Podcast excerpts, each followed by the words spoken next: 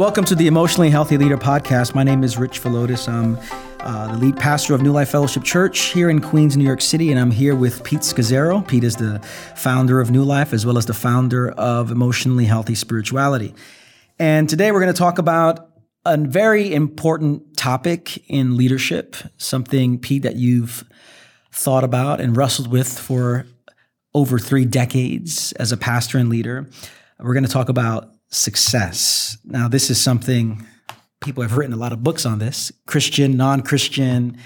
And um, it's very interesting to see how we define success, uh, specifically in church context. So, Pete, maybe how about you? Um, you planted the church in 1987. I'm sure you had a vision of what success was and that impacted your life and your decisions. Um, tell me a bit, a bit about your journey of success and in your travels around the world. You've met a lot of pastors that have had a pretty clear, maybe narrow view of what success is.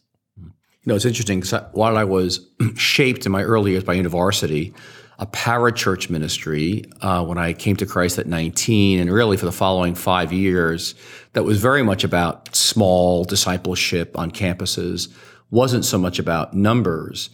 Uh, and yet, when I eventually planted New Life Fellowship, and once I got into the culture of church world, and I think the American culture as a whole, uh, I also fell into the trap of we measure success by numbers, uh, was it numbers, buildings, and people saved, mm-hmm.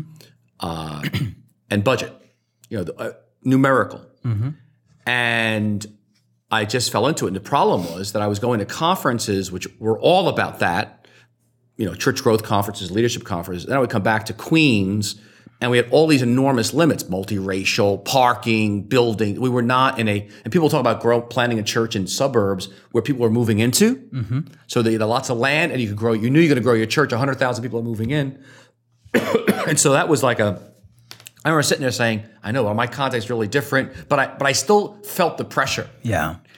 And uh, it's funny, I was talking to this fellow uh, who's a consultant of megachurches this past week, and I was reminded that I had to, cons- even to the day I stepped down as lead pastor, Rich, mm. and you took the role of 26 years later uh, into planting the church, I had to regularly resist the temptation mm. that would come my way at different moments. Yeah.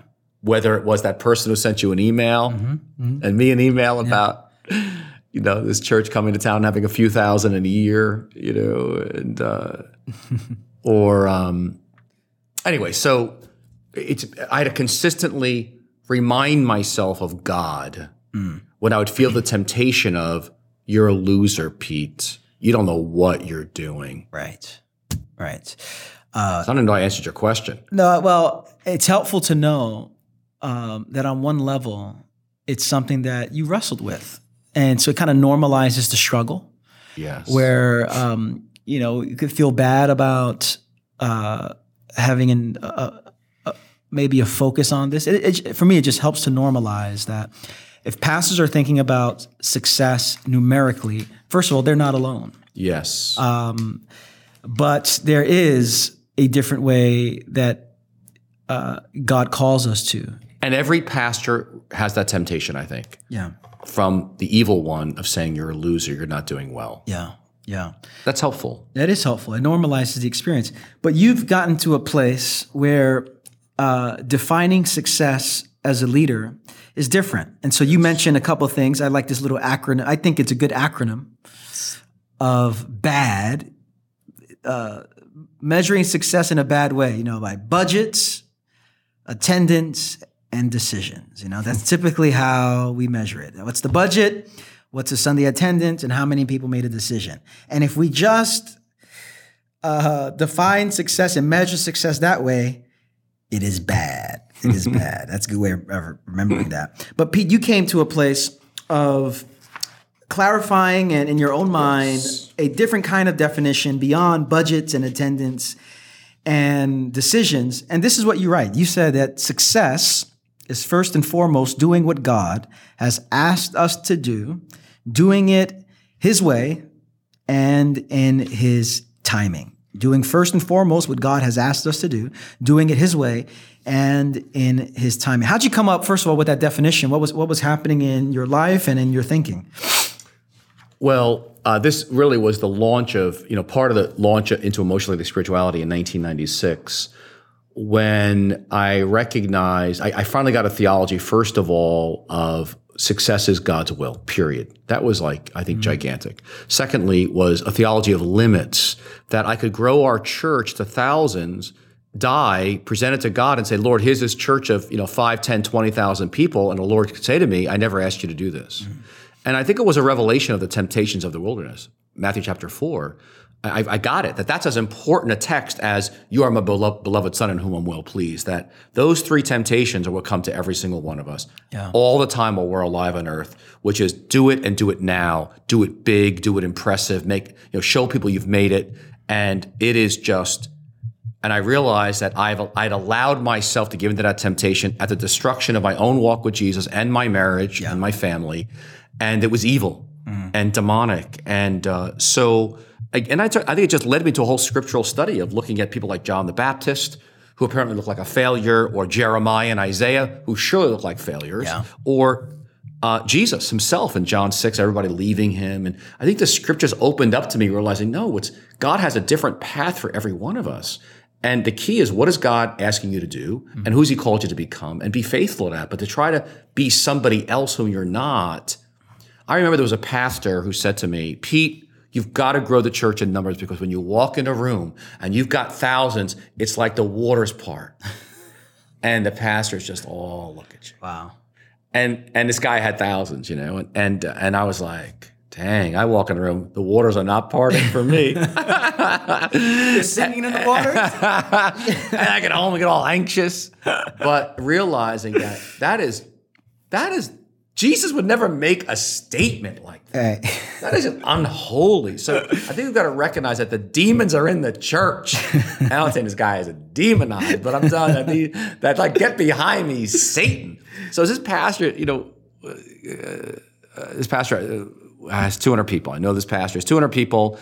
And it's, he's been there 20 years and he still has 200 people and he feels like a total loser. Should I resign? Someone else should come and take over this church.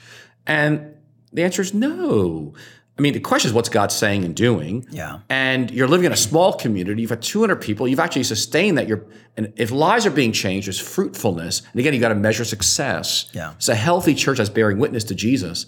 You are a total success in God's sight. And, yeah. Uh, versus manipulating, maybe forcing yourself to go multi-site so it could at least on a chart, it looks like you got 600 people, even though they're like 100 miles away in the multi-site, and you're running ragged trying to keep the thing going. But but you understand, like you're an enormous success, perhaps, but you're comparing yourself to other people, and it's just, it's just all screwed up. Yeah. So again, what's what's God saying yeah. to you? Now you mentioned something, and before we started recording, uh, there was a question or a statement you said that, you know, if if a pastor is growing a church and you know they see Jesus face to face, and Jesus says, "I never asked you to do that," the question along those lines was is it possible that you can be growing in numbers but actually failing?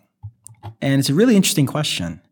And you said yes, it's possible we can be growing in numbers Absolutely. but failing. Talk a little bit about well, that. Let's just let's just take because again everything's in, everything is grounded in theology, right, Rich? Everything's biblical. Let's just think for a moment of John the Baptist. Mm-hmm. Can you be declining in numbers and succeeding? The clear biblical answer is Yes. Mm-hmm. Uh, John the Baptist declined in numbers and he was a success, a massive success. Mm-hmm. Jesus called him the greatest in the kingdom of God up to that point.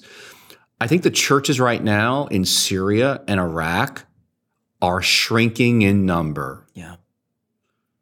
Obviously, and they are a great success. So, this American, mm. Western, post you know enlightenment mm-hmm. view of success bigger better faster mm-hmm. is culture not jesus and so i'm not just i'm not saying we're not concerned about bearing fruit and growing we want to grow but it doesn't drive my life i'm content in jesus i'm open to his will i mean rich there's so many factors here at new life fellowship we do not have control over mm-hmm. of what i mean numerically speaking yeah. one catastrophe of a of a child abuse scandal that we had know nothing about, or um, a fire, church getting burned down, or something happening in, in history, a bomb, you know, in New York City. I mean, or right near our place. I mean, there's so many factors Yeah. um, that are outside of our control. But it's it's the Lord who grows His church. It's God who saves people. It's you know we're recording this around Christmas. I mean, it's the Holy Spirit who births Jesus in people alone. We can't control any of that. We're servants of that. And so I think we're Yeah. And what's and what's interesting is just using like the biological physiological kind of metaphor is you know, not everything that grows is healthy. You know? that's good. Um, you get an infection, you get a growth. Not everything That's that grows true. is healthy physiologically. And so I wonder how that applies as well to the life of the church. Uh, just because we're growing doesn't mean we're healthy. And so, how, measuring transformation. So we get to a place where beyond budgets and attendance and decisions, there's still a call to to take note, to observe, to do what we can to see people transform. So as we think about this sense of measuring transformation, and it's probably not the best way of saying it, um, but uh, at New Life, we've worked on creating structures, Pete, that we can't control necessarily the end product or not even the process necessarily. People make decisions whether to go through process and participate with God's work in their lives. But what we can do is create two things, a structure and a system of follow up. And what I've learned from you over the years are those two things really are indispensable to um, to seeing people transform, structure and follow. How about just talk a little bit about structure and the rest of the time that we have here? We've got about two minutes. Structure and follow up and the importance for creating a really a culture of transformation. So again, tra- measuring transformation of life and quality is much more difficult than measuring quantity. So let me just say again, it's not that God's not against numbers. The Bible does measure numbers. So we do measure at New Life attendance and budget. We do watch that, but we're watching along with that other critical factors. Yeah. uh, and things like the quality of people's life change. So uh, we have a rule of life uh, for pastoral staff, for administrative staff, that is about the their quality. Or you call it? What do you call it? Right? It's a structure. Yeah. It's a quality of what has deals with things like their marriage or singleness, Sabbath, spending time with God, recreation, Self care. Yeah. self care. It's got a number of areas like that, and, and you can access that. I know it's in the back of the Emotionally Healthy Church book. Uh, I believe it's somewhere on our website. yeah. If you go to just the Grow tab in the New Life Fellowship website. Okay, you can take a look at it, and um, so I think we, we measured that. So, for example, we have a day alone with God for all pastoral staff every month, and we also have a day alone with God every quarter, every three months for pa- for administrative staff. So Lewis, who's recording this video, is 25 years old. His audio, he's 25. He's sitting next to my left. Um, he has day alone with God. He's new on staff, and uh, we just talked about the importance of helping him with the- quality of that day along with God. We know it's new for him.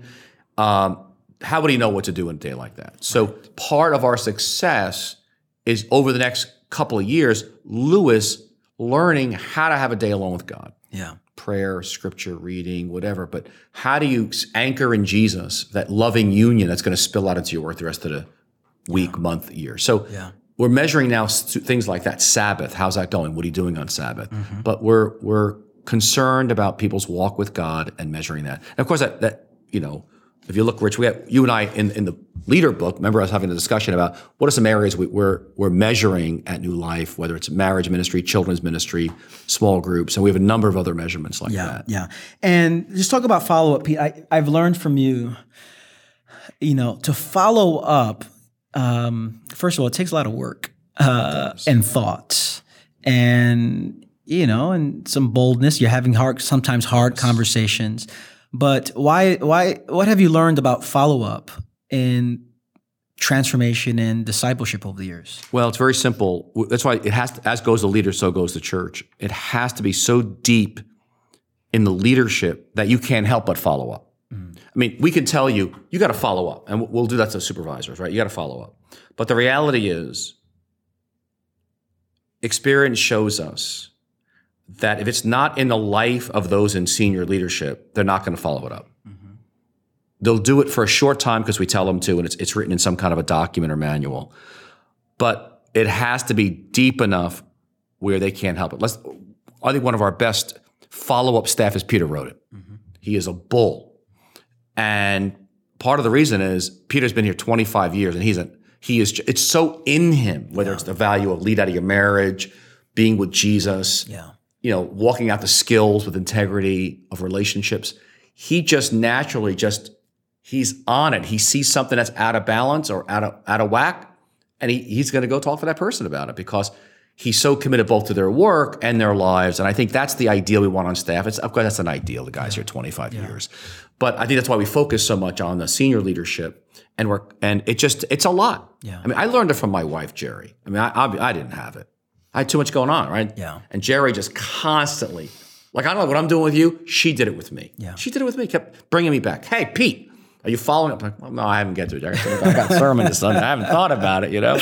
And she would just, but I, I, I think that's part of being the body of Christ. We're helping each other along the way because, as you know, Rich, look at your position. It's really hard in your position. Yeah.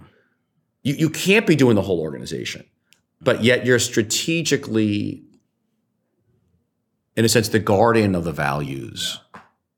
Yeah. Yes. Uh, absolutely. I think um, I think Peter's a perfect example. Someone who's been here, and I think that is the ideal. And I don't think it has to take 25 years uh, for deep values to get in a person, but um, when they're in the values are deep in a person, it's almost second nature to follow up. It almost it flows out of you. Like you you recognize areas of uh, you know, what cognitive dissonance. There's just something's not right here, and I just have to follow up. And I think that's um, something I'm learning for sure. With a lot of plates that I'm spinning at the same time, I, I go, you know what? That person came in late to a meeting three times.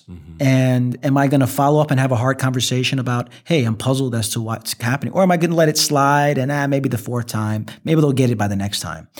Um, it's challenging. It is. Uh, but at the same time, it's hard to look at people growing in transformation uh, without that kind of FaceTime. I found this on the web for people growing trans. That's Siri talking and interrupting our conversation here. So, all that to say, follow up, Lewis. Follow is up, very Lewis. important. So, with that said, we're a little over. We are. So Let's we'll just it. end it here. Absolutely. Uh, follow up is probably another podcast. Uh, but for more information on um, discipleship and success and measuring it, you can check out Pete's book, The Emotionally Healthy Leader. Go on our website, emotionallyhealthy.org, or check out the resources we have at newlifefellowship.org as well. See you next time. Thank you.